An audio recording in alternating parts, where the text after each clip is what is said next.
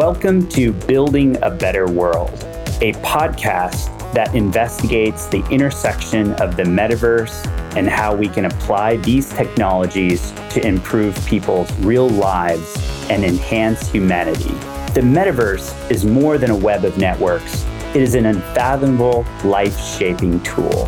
And we, our friends, are here to dive headfirst into the way these technologies can improve our life and the world around us. I'm your host, Hrish Lotlikar. Get ready to discover how we can build a better world in three, two, one. It's really great to have you on, Jillian Godsil, our guest today on Building a Better World podcast. Thanks so much for being here. Excited to hear more about your your background and what got you into the space and all the things that you're working on. Thank you. And actually, funnily enough, the tagline of your show, "Building a Better Better World," that is what got me into this space. Absolutely did. So it's it's uh, very appropriate that I'm here today. That's awesome. Yeah, we're very, very passionate about our mission. And the beauty of it is that there's so many people around the world who are in their own way building a better world and they're really passionate about their work and whatever they're doing. So this podcast is really dedicated to kind of uncovering those different missions that we all have and the work that we're doing and kind of see how it all kind of fits together. And ultimately Superworld's a, a virtual world where literally anything is possible. So we want to cover those stories. So we're really excited to to hear your story. Maybe as a start, can you tell us a bit about your background? Kind of start from the beginning. Tell us more about kind of how you got here. well, I will actually. It's a little bit long, but I'll make the short version. But it's relevant, right? It's actually is relevant. So I had a very traditional background originally. I'm Irish. I was hard on the milk round. Went to work for JP Morgan in London. And then I lived in Australia and Singapore working in fintech. Loved it, whatever. I came home, settled down, had my own company. I was still in fintech on the PR side of things. And I bought a big house with my husband in the country and had two kids. And I lived happily ever after. Nice. Only I didn't. Only I didn't. Oh, okay. so anyway, um, we, I, I, hit divorce and recession at the crash at the same time. And in uh-huh. Ireland, we had the Celtic Tiger immediately before the crash. So it was it was more violent, if you like, because there was more to fall fall from. Because people had more they were paying more for things. They had it just it was all this craziness and then bang it wasn't a, a, smooth landing at all. Anyway the very short things a lot of misery going on and my ex went back to the uk became bankrupt. But he gave all the, the debt to myself and our two children. So that was my divorce present right? That, my first lesson is or my first piece of advice is do not get divorced in a recession. Not a good idea not a good idea. So anyway, we're, we're, we're they're left at home with this big divorce big debt and i tried to sell the house. There was a big house. I made a little video and the video went viral so all of a sudden, because this is like this is 2010, so people weren't selling their property online so much, still, still a bit new. And I was in the Huffington Post, the New York Times, and I was in Al Jazeera, Russia Today. They made documentaries. It was weird. So I got a cash offer for this house. The little house went, went viral. The big house went viral, and the banks refused consent to sell. And uh-huh. instead, they preferred to repossess the home. A few months later, they sold it for a tenth of the value. So it made no sense, right? But in the midst of all that, so that was my own personal horrible stuff. My bailiffs were calling, business was collapsing. I didn't know what was happening. You know, I went from being like never having a, a library ticket to this craziness happening. Mm-hmm. Um, I also got very angry. I became an accidental activist because at that stage there was, na- there was, this narrative peddled by the banks that said that the ordinary people were gaming the system. Now, we all know that the banks are not exactly the most honorable institutions in the world, far from it, but they were blaming ordinary people for failing financially. So around the time that I'm having my own horrible, horrible couple of years, it was worse, I think, for other people and, and a lot of men in particular were taking mm-hmm. their own lives because they, they weren't able to support the family. Their homes were being repossessed. They were being blamed for failing financially, as in as if it was a criminal thing. Mm-hmm. So I got very angry and very animated, and I ended up in all I was like rabbiting on radio shows and TV shows and saying it's not right, it's not right. It hurts a lot to lose, but it's not right to blame people for failing financially. You know, things can yeah. come and you can't, can't win everything. Yeah. Exactly. So I ended up when the banks took my home, I had to go into bankruptcy because the, I still had the debt, and then I became the first female bankrupt under the new laws. I knew at that stage, as I was going to the bankruptcy, that I wasn't allowed to run for public office. We'd inherited arcane laws from the UK. I went, mm-hmm. because it was seen as, as a, you couldn't be a model citizen and be a bankrupt at the same time. It was seen as, again, a, a crime or shameful thing. So mm-hmm. I brought the Irish government all the way to the Supreme Court, High Court and the Supreme Court. And I argued that my constitutional rights had been infringed, that I should be allowed to run for public office. They changed the law. So wow. the next election were the 2014 European parliamentary elections. I ran as an independent. Now I'm broke. I've no money. I'm on the dole. I had to borrow a car. I had no transport. I, had no money for. I had nothing. But it was an amazing, liberating experience running as a politician. Very different, I may add. And I ended up. I got eleven and a half thousand votes. I topped the independents, I think, for for votes, but not enough to get elected, but enough to make a difference. And I went, okay, that's it. My life is done. I've done my bit. You know, I've taken back my agency. I have done this. Wonderful. But I thought my life was over because what do I do now?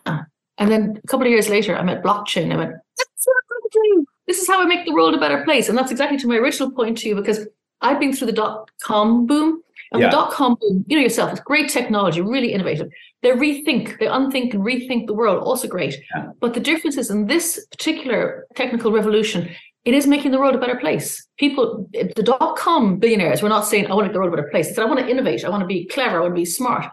But innovators in this space, they want to make the world a better place. And it's a yeah. genuine, genuine feeling. It doesn't always happen. We've had a terrible year of centralized lending institutions and yeah. uh, lots of blown up, which, which has been unfortunate, very right. unfortunate.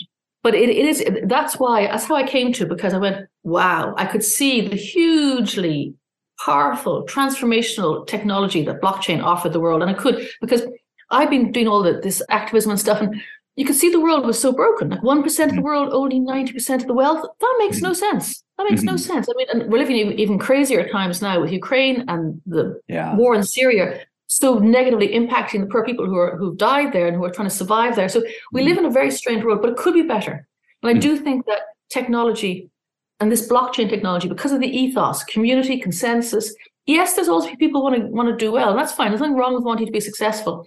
Mm-hmm. But doing it in such a way that it's not dog eat dog. It's all about I want to succeed, but I want you to succeed at the same time. And why can't we be ethical, responsible, positive employers and entrepreneurs? And yes, let, us just make the world a better place. So I love this space. Mm-hmm. And that's why when I discovered in 2017, I went hell for leather and I ended up traveling the world, chairing conferences and advocating for women and speaking on the subject and interviewing people. And it was just, I, I, I went, because you know, it was just amazing. My family thought, what is the matter with Jill? She's traveling all over the world now. She was broken, homeless, you know, only only a year ago, and now she's traveling.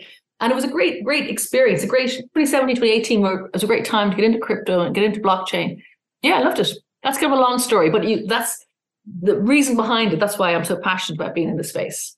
Yeah, and you mentioned a few things earlier about what's different this time, particularly in terms of the nature of blockchain technology and what it enables people to be able to do. Can you go into more detail on that? Like, what do you think is the specifics of why in this time with this kind of evolution of, of blockchain technology, the focus is less about just innovation and more about how do we improve the world or how do we kind of bring people together and provide accessibility and these other other kinds of themes what makes that different well, i think the financial element has to be key has to be okay. core because obviously okay. the ability to transfer peer to peer and I, and I know that certainly back in 2017 when I first was learning about that, the biggest movement of monies in the world is actually remittances from the developed world to the developing world. That's the biggest. It's not. It's not aid. Although, mind you, I beg your pardon. With Ukraine, that might be a bit different now with the with the yeah. amount of money that's gone to Ukraine,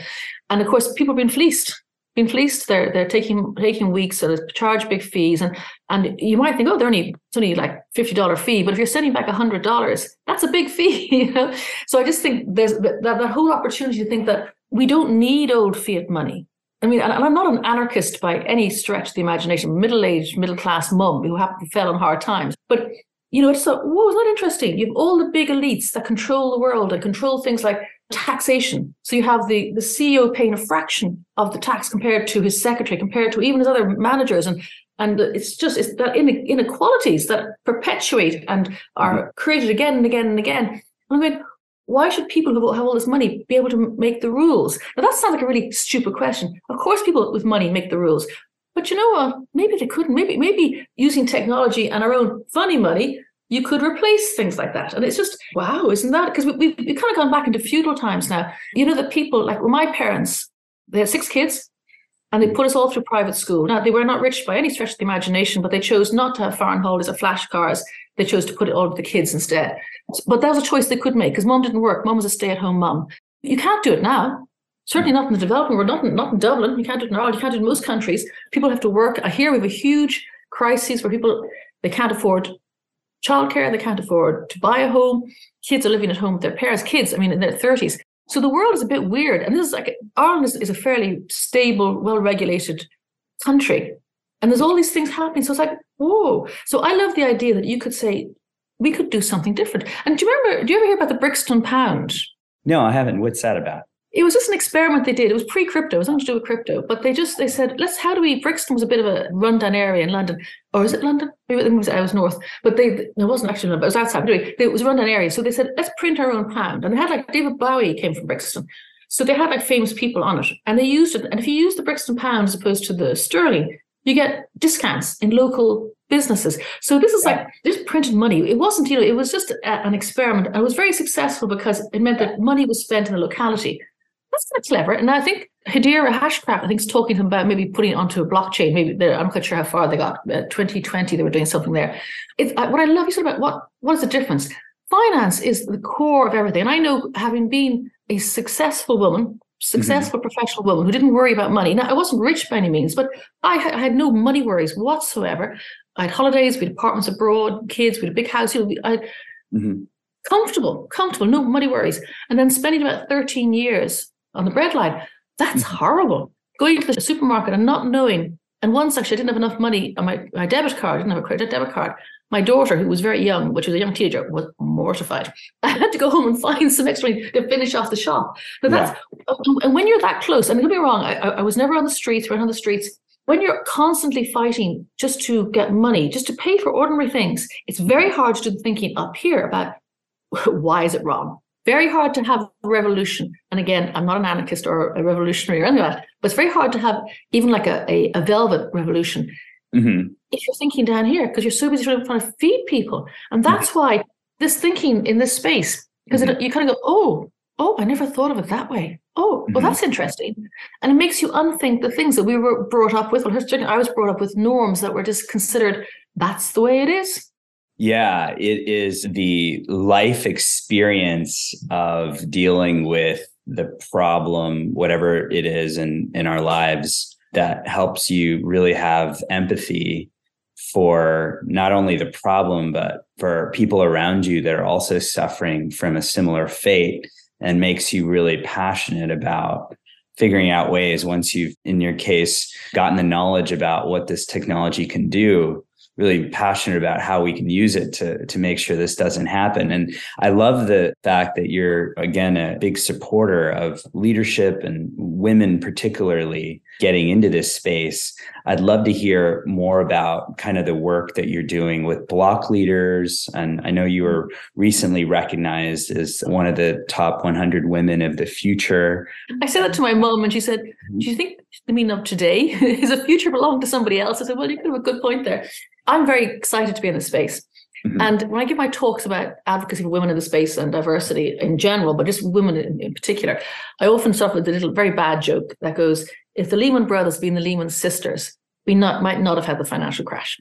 So we all know that diversity, having women in there, it makes a big difference, right? Now, this technology, as I've said earlier in this conversation, it's mm-hmm. way too important to be left to men alone. Way too important. Um, and it's not, but I mean, I, when I say men, I mean, that's, that's the tip of the iceberg. It's the whole spectrum. So it's diversity in every hue, color, creed, sexuality, binary, non binary, whatever you want to be. We want you all in there because it's too important to waste people who think the same way, because the people who think the same way are the ones who created the world the way it is. And if you're only mixing with people who think, you know, you're in that bubble, it's very hard for you to think outside outside the box. One example I, I give in terms of this is that I was very fortunate. I mentioned that my dad, mum and dad decided that they would not have foreign holidays, whatever, you know, we local, we mm. stayed in Ireland at the time, and to pay for the education. So that was a decision they made, which gave me a great privilege. Very mm. great privilege. Privately educated is a huge privilege, not only in the standard of schooling that you get, mm. also mm. in the networks that you create and you go on. I went to Trinity and all it's just the networks. I, I don't I am not a millionaire by, by long, but I know people who are millionaires. You don't get that unless you go on that particular path.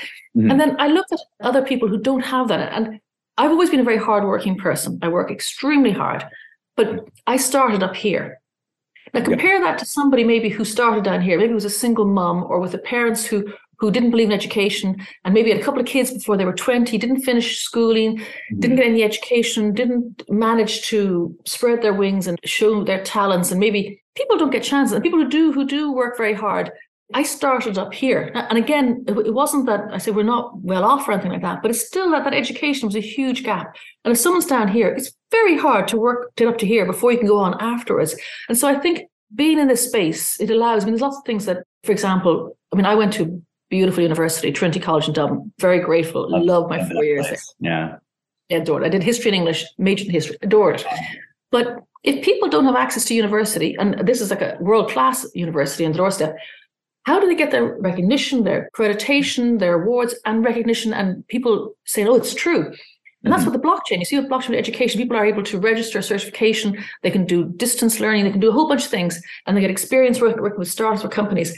And all of a sudden, they can work from whether it's India, Singapore, or Ireland, and they have the same opportunity. So that so even though I'm very privileged, that word again, I'm very happy to have gone to Trinity. I mean, it really was an amazing experience. But I'm very glad that there are other ways for people to achieve and to succeed.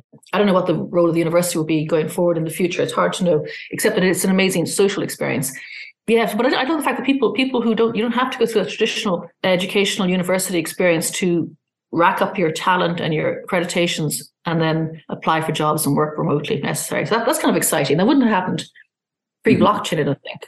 Yeah, for sure. And there's a lot of things that I think have been transformed and how people are now kind of thinking about education and the future of work. And we just had Esther O'Callaghan. Oh, I know her. Yeah. She's amazing. On the show. And we were talking about how the education and how employers are going to hire people is really going to be more about what can you do and what skills do you have instead of just looking at your CV. They're going to be able to kind of evaluate you on different kind of factors. So, yeah, I definitely think it's how a lot of things are transforming using this technology. You kind of talked about it a bit, but I'm just curious when was the first time you got your first exposure to blockchain? What was the, how did you first hear about Bitcoin or blockchain in general?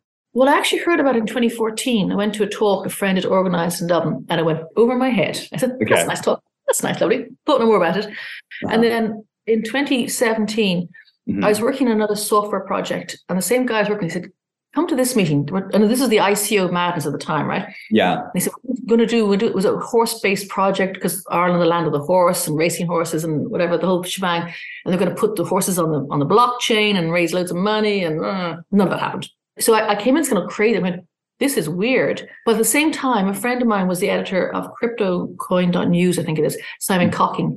And he was editing that. And I said to him, because I knew him from before, I'd, I'd written fintech for him before as a journalist. I said, How do I learn about this? And he said, Well, do you want to review some white papers? Now, white papers are death by white papers. I hate white papers, but it was a great way to learn, to try to hmm. read all this stuff and try to understand. Because it is, even though I did fintech all my life, into blockchain, it's a big jump. It, the, it's just the, the whole boundaries. This it's, it's a huge jump. I found it quite hard at the start. And the other nice thing too, as well, was that Simon had been previously traveling a lot, chairing conferences and speaking at conferences, but he had a young, young family when he got some invites came through and he said, Do you want to do that? So my first one was in Kiev, actually, funnily enough, in the Ukraine. And it was 2018, 2017, 2018. It was okay. a fashion on the blockchain conference. And what? Fashion. fashion on the blockchain conference. Oh, okay. I think I was at that one. No way. Yeah, I spent a lot of time in Kiev. So, oh, no way. Yeah, yeah. I started a venture capital fund there back in 2011. So I was there. I think that was 2018. Yeah, yeah, that would be right. Yeah. that's mad.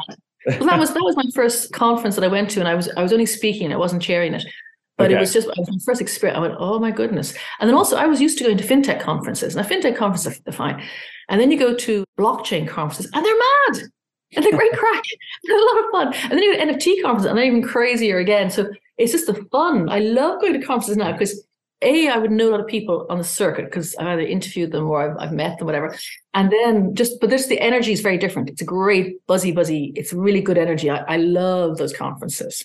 Yeah, no, those are great, especially conferences in Kiev. Uh, they always definitely add a whole different level. I, I love it there. I can't wait till mm. uh, Ukraine is back to normal. You know. Yeah, please God, it'll happen sooner rather than later. Yeah, mm. yeah. They have a very strong blockchain and Web3 community there. You've also had a lot of experience on the journalism side and PR, et cetera, in covering a lot of stories. And last year has been a, a very interesting year in terms of, Broke you know, my heart. discovering a lot of different things that are happening in the space. Talk to me a little bit more about the field of journalism as it relates to Mm. this world. Well, do, you know what's interesting? They always say it's an ill wind that bears no brings no it's an ill wind that brings no good. So when all went through all the craziness, prior to that, I, I did history in English in Trinity. I worked in PR for many years, about mm-hmm. 15 years, whatever. And then I hit the activism and the craziness, and I started writing. I was writing a lot of op-eds, mad, crazy op-eds in the Irish Independent about social injustice and stuff like that. So I began to make myself a name as a this raving, loony, lefty, angry woman. And that was a great experience. And then when I moved into Web3, the natural thing was to do it with writing. And that, that- you learn that way too as well. And I loved it. So mm-hmm. in answer to your question about last year, one of the things that I love to do, it's absolute my passion, and I would do it all day, every day, every day, all night, is founder interviews. I love founder interviews. I love people. And I also admire founders because they're smart people. They've got these original ideas and they just, they just, I love chatting to them. I love finding out what makes them tick. So again, go back to last year. I had been a bit of like a bit of a fangirl with Alex Mashinsky. Mm. I'd met him and I'd interviewed him several times and I believed him because I actually absolutely believed him.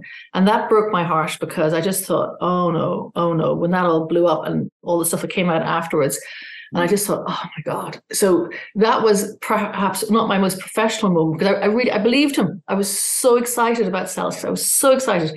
Like with Do Kwon, that didn't really impinge me so much because that was pure FOMO stuff. It didn't, it wasn't helping ordinary folk.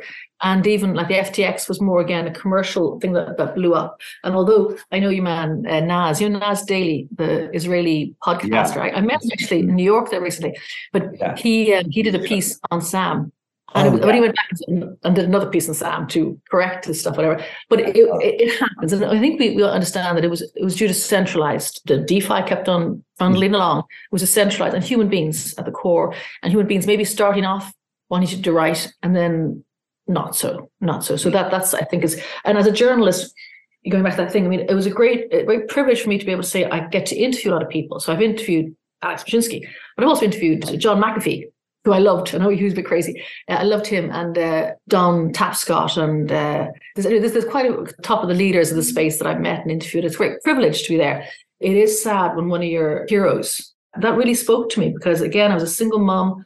I just thought, oh, I can put my little bit of crypto in there and I don't sell it. And I can, you know, and it's just, it's helping people and it's all the right, the right things were being said. Mhm. And then that was, that upset me. So that was more, actually, it was more of a personal thing. If I was a cold, stone cold journalist, would have just written the news, but I, I got excited about that. I thought, oh, this is where the future comes into play. Yeah. Yikes. Yeah, I guess it's uh, part of this world of uncovering kind of these stories. And I think the centralization of a lot of the things that we were thinking were more decentralized or go, moving to be more decentralized were still the, the points of failure. What do you think is the where that where we're going now? Now that we know some of these issues that we've had in the industry, people are now more aware that they need to be concerned about where they're storing their crypto and be more cognizant of, of being more decentralized in terms of their wallet infrastructure, et cetera. Do you think people are making that change or the mainstream? We're in this space. So I think we're a little bit more aware, but what do you think about the mainstream user? Are they are they picking up on this or are they just kind of going it's hard to know. Yeah. It's hard to know. It's and I think also like obviously mainstream adoption, which is not mainstream user, Mhm. we want it to be easy. So we want them not to think Yeah. about whether it's decentralized or not. You really want to like open Mhm. up a PayPal account or a Revolut or any one of those neobanks. I do think there is definitely room for regulation so that these things can't happen. Now, I'm not very convinced of the current round of regulations coming out of the SEC and then because it smacks of just all the layers of problems with the FTX engagements and oh my goodness. I think regulation, but the right regulation and how do we get that? That's hard to know too as well. And I'm not a regulator. I've, I've met some fine people like John Salmon. He's a solicitor with Hogan Lovells. Very interesting man out of the UK. And he had some really, he has, he, he talks quite a lot. He has a lot of interesting things to say about regulation, but it has to be right. You can't mix up oranges and apples and expect them to get the same result. So you can't expect crypto to act the same way as fiat. But mind you, also at the end of the day, too, as well, again, we know this that there's more money laundering done in fiat than there is in crypto. 1000000000000s mm-hmm. and trillions more. And that's kind of conveniently overlooked. People go, oh, it's all the, the, the bad stuff that's happening. So yes and no. I think it needs to get easier, but it needs to be regulated so that you know it's safe. I mean, I think that's also why Celsius mm-hmm. was so attractive. It was very easy to use. It was very, very easy to use. It felt like a Facebook interface. It just felt grand. We need regulation so you can trust what it is that you're using, but you don't, don't need to know what you're using because no one, no one wants to care about, oh, well, look at the code behind this. I mean, who's going to do that?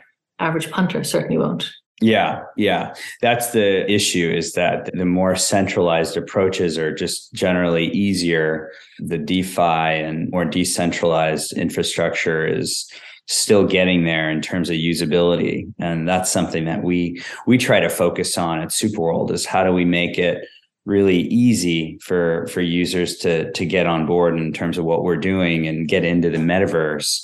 But at the same time every user has their own preferences for mm. how they prefer to to get into to crypto. And it's a matter of kind of making sure that everyone's kind of educated as to what those differences are until we have better solutions. What do you think of this year? I mean versus last year i know we've we see a little bit of hopefully some rebounding that's mm. happening mm. in the industry or some stability compared to the end of last year what's your thoughts on on where where we're going over this year or the next year the next few years well i'd be i'd be quietly optimistic and i think today did bitcoin hit 25 today i think something popped up on my screen but I'd be quite I, optimistic. Yeah, I'm excited about that. Yeah. I mean, obviously that'll bring everything up and it'll give more more money to come into the system and people be able to buy things and invest in things and develop stuff. Yeah. Well, I mean, I'm I'm all in on the system. Uh, last year was a horrible year in terms of like bad things to happen. Mm-hmm. But then also, having said that, there was a lot of building went on last year. So yeah. there was I'm recovering projects. Going, oh, that's interesting. So a lot of good stuff happening, and then the bad stuff overtook it. So I would be optimistic because I think at the end of the day, again, going back to this thing, apart from the people, there are bad actors everywhere in fiat and in crypto. But there are a lot of people in crypto and Web3 who want to make the world better. And I think that will prevail. And again, I think I stress it's not a hippy dippy, oh, let's share everything out. It's it's like, let's be successful. Let's do it in an honorable way. There's no, no, no reason you can't make money, but be a decent person and do good in your community and look after your employees, make good product. That's not counterproductive to being successful. In fact, yeah. oftentimes, if you do all those things, you keep your, your customers be happy, your employees will be happy, and you end up with better workspace, better, you know, all, things all, all improve, I think, in those cases. So I am very optimistic, but then I have to say, warning alert, Jilly is always optimistic. so I'm known for like, oh, isn't this wonderful? Rose tinted glasses. I do get excited, but yeah, no, I, I, it'll work out in the end. I know it will. Well, I share that with you. I mean, I'm super optimistic about the world, super world. I think that we definitely have to look at the challenges we have, but again, look at them in the light of that there's so many opportunities to make things better and that we should mm-hmm. go towards those things. And so yeah. otherwise you may as well give up. Give up. Yeah. Off you go. Otherwise, yeah, you don't have hope yeah. that you long term horizon, long term thinking. Yeah, and I don't know if you have children, but I, have grown up kids, yeah. So I want them to have a really nice world. I want them to enjoy it and be successful at what they want to do. Yeah, yeah, no, I have two kids, and I often say, in terms of what we're doing with Superworld, is again, we're virtual world that's focused on enhancing your real life. Mm-hmm. And what we want to do is keep people in the real world, in the physical world. I see these kids that are slowly kind of being pulled into virtuality and they're not mm. out there doing things. I think a lot of kids are just kind of stuck on social media or stuck yeah. playing a video game.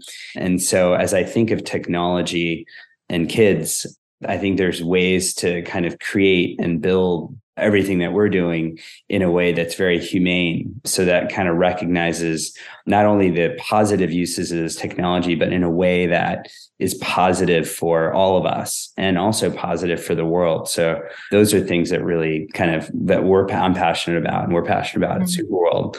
You mentioned that I think this whole talk of this whole interview that it's really about building a better world and providing accessibility. This technology definitely does that. What are ways that you think that as we build more tools, make things easier, how do we get groups that might not yet be using this technology, blockchain, DeFi, crypto, mm-hmm. metaverse? What's the best way to start bringing all of this to a greater number of people, minorities, groups of people that don't have as much access? Well, I think the base premise or people building the space is that they want to be inclusive. I think there's very few products I've come across that are just for white, bald men, for sake of argument, whatever. Most people want to make things things that are better. What I really like, for example, I did some work recently with a neurodiverse community in the UK, mm-hmm. and I was interviewing students of the Irish Times on it. And I learned a huge amount, huge amount, because I think I'm quite neuro neuro neutral, I think it is, whatever. But mm-hmm. there's such a, a, spectrum of people's ability and where they are. And neurodiverse is great because diversity, as we now know, can bring greater things. A neurodiverse person can be a lot more valuable as a team member than a neuro neutral person, as I am. And the problem has been traditionally how, how does a neurodiverse person get onto the team? Because they, if they are typical neurodiverse, it means that they might be very bad at interview technique, eye contact, empathy. They might like to work in an office. They could be very awkward, but they have this amazing brain and different way of looking at things that would be hugely powerful for an organization. When you have people looking at things like neurodiversity, because apparently in the UK, against all UK based analysis and research that I was doing, only 18% of neurodiverse people are employed. Mm-hmm. That's shocking because it means they haven't been able to get, get work or through different wow. reasons, whatever, they haven't been matched up. So going back to the technology, when you have a group, group of people are working to develop ways that are rethinking the world, dismantling oh, we've always done it this way, disruption. And then you also have at the same time, there's this embracement by society in general of, of like mental health issues, for example, neurodiversity, LGBTQ plus community, all these different things that people are, are embracing. Know there, there are things that have been brought to the table. And then you got a community that's building.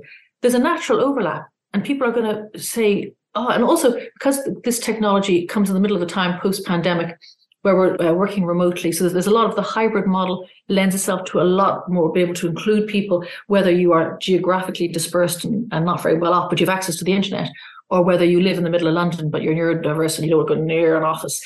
It's a little bit woolly that I'm my question, my answer I'm giving you, but I do think because you have this, I'm going to call it not wokeness because that's such, it's got bad connotations now, but this awareness, different types of people mm-hmm. who can contribute to the world and this technology that actually wants to include those people. So I think it's happening across different things. Like even I did something about a supply chain project. It was Suko was called a number of years ago. And one things that struck me was that as consumers in the Western world, we're very conscious about how we buy and what we buy, and that like I buy a lot of charity shop stuff now, and um, people aren't. My my kids are big into recycle stuff, and and you know it's it's a, it's a different way of thinking rather than fast fashion or whatever. So the person, to, in order to have that, you need somebody at the far end of the supply chain who's making or growing or doing whatever they're doing, whether it's food or fashion, to input the data. So the data can be read all the way along up, and then people can say, "Oh, this is actually made by this person or made here, whatever." And the nice thing is that, again, how it's going to make a difference is the person who's actually supplying the data that's needed, because the consumer who has the dollars, the buying power, is looking mm-hmm. for it. And the person at the far end who is the most vulnerable, they're getting paid to do this, not top of their regular work, getting paid. It could be in tokens, it could be in in other stable coins, but they're getting paid. Mm-hmm. And then the one thing that really struck me was that's really interesting because there's a bit of a right and balance of power. And then this chap was saying, he said, you know what, they can use those tokens perhaps to save it or to get a microloan. And he said, of course, a microloan to somebody in a developing country might be like $50. That's a microloan. To them, it's, it's their entire year's supply of seed. And when you start to think, oh, wow, that's changing, that's changing mm-hmm. stuff. All the whole finance thing. I mean, can you imagine living in a world where you can't, you don't, don't have a bank account, you mm-hmm. can't get credit? These things that you need to buy a car, to buy a house, to go on holidays, mm-hmm. pay for your kids' education, and like you, you can't get credit because it's disrupting so many traditional industries and way of thinking about stuff. That's where I get the most excited. It's, it's the, the change thinking, like, oh, because when someone said to me, we should separate state and money, I went, Sure, here in Ireland, we, we only learned this century to separate, separate church and state. Now, most modern thinkers would definitely separate church and state. Doesn't matter what region you are, you, you think could be different. And then, but church, uh, state, and money. That's interesting. But why not? Why should the state be controlling the money? Why couldn't there be the community or consensus or an agreement or whatever? Things to think upon. Yeah, definitely. I think that this is opening up a new way that people are starting to think about their relationship with the currencies that we use, as well as the brands or the businesses that we interact with, how we can interact with our community whether it's geographic or it's across the world, certain interests groups, et cetera.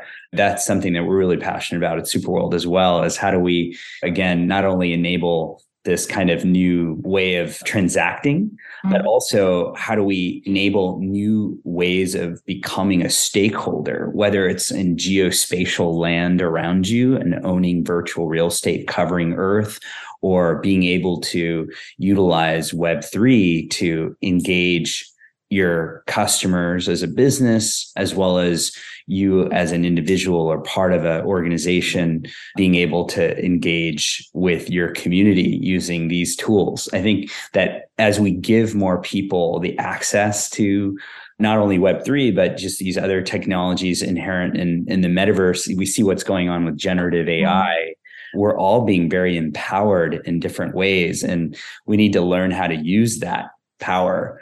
I'd be remiss if I didn't ask you about what's happening in the AI field and then keeping up with Chat GPT and yeah, yeah, very handy. I used it several yeah. times to rephrase stuff that I wanted to be okay. rephrased. I said, "Here's a uh-huh. press release maybe. I said, you know what, let's just yeah. throw it in there and see it come. Because otherwise, I'd have to do it. That's time. I do not, do not enjoy doing that unless I'm adding value to it. Yeah. But doing it too as well recently, because during the lockdown too as well, we all well people made bread and, did the yeah. garden, but I I didn't do that. But I, I, started painting, and then I started doing stuff. Oh. I just I had a lot of fun doing that, and I made them to yeah. NFT. What kind of painting? I have this, my kids were saying to me, I always doodle ladies, just women, okay. just women, and they're usually sitting and I just had, I know, it's like a meme that I do. I've never, I just doodled okay. it. So I started painting them. So I had a lot of fun. And actually, I'm not where I'm living now, but I framed them all. IKEA oh. framed and put them all up on the wall, which is a bit strange. Yeah. But I had, it was such fun. But another thing that I did was just before I said my house was repossessed by the banks back in 2010, mm-hmm. whatever it was. Mm-hmm. And before the banks, before I gave up the keys, they took them. A friend of mine said, "Do you want to do a naked shoot in your house?" And I said, why not? so it was, it was, very tasteful now. It was very tasteful. Yeah. It was really showing really Art, good. Yeah. It was a lot of fun. Like uh-huh. it, was, it was a nice old Georgian house. So I photographed, I was photographed all over the place. It was a lot of fun. And anyway, yeah. going back to the art, there was this project I was working on, ArtMine. You took loads of photographs and then you would train the AI model to do stuff with the paintings. So I had about 40 of these shots left over from the, the nude shoot. And again, it was it was so tame, but it was it was fun to have done. Yeah. And it created these amazing, amazing amorphous uh-huh. building and woman. Like I, because it was the house was we'd rescued it one day, so it was a really emotional thing when the banks took it because we it was about to be knocked down. We rescued it. It was beautiful, eight bedroom, eight bathroom Georgian manor house and three story over basement with a lovely. Yeah, it was beautiful. And but it was about to be knocked down when we saved it and did it up, and then the banks took it. It was like horrible, but I had such fun, and I soaked about 300 of them. I think I'm at least $300 up, I think. Yeah. But it was just such fun to do. And people talk a lot about AI and dance or whatever, but that was kind of fun because I thought, oh, okay, so I'm being an artist. It's my photographs. I'm training the AI. And now I've got these beautiful images.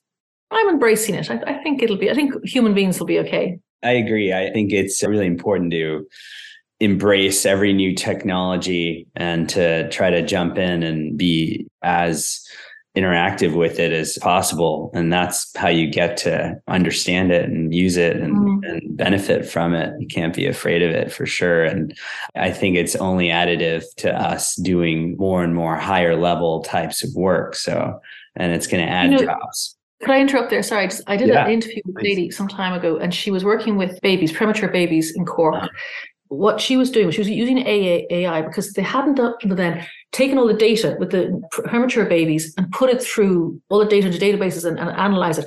Mm-hmm. And she said the AI, the work that was just phenomenal because it pushed them on. They could the AI could analyze and take all that data and crunch it up and come out come out with things that mm-hmm. humans would take years to do.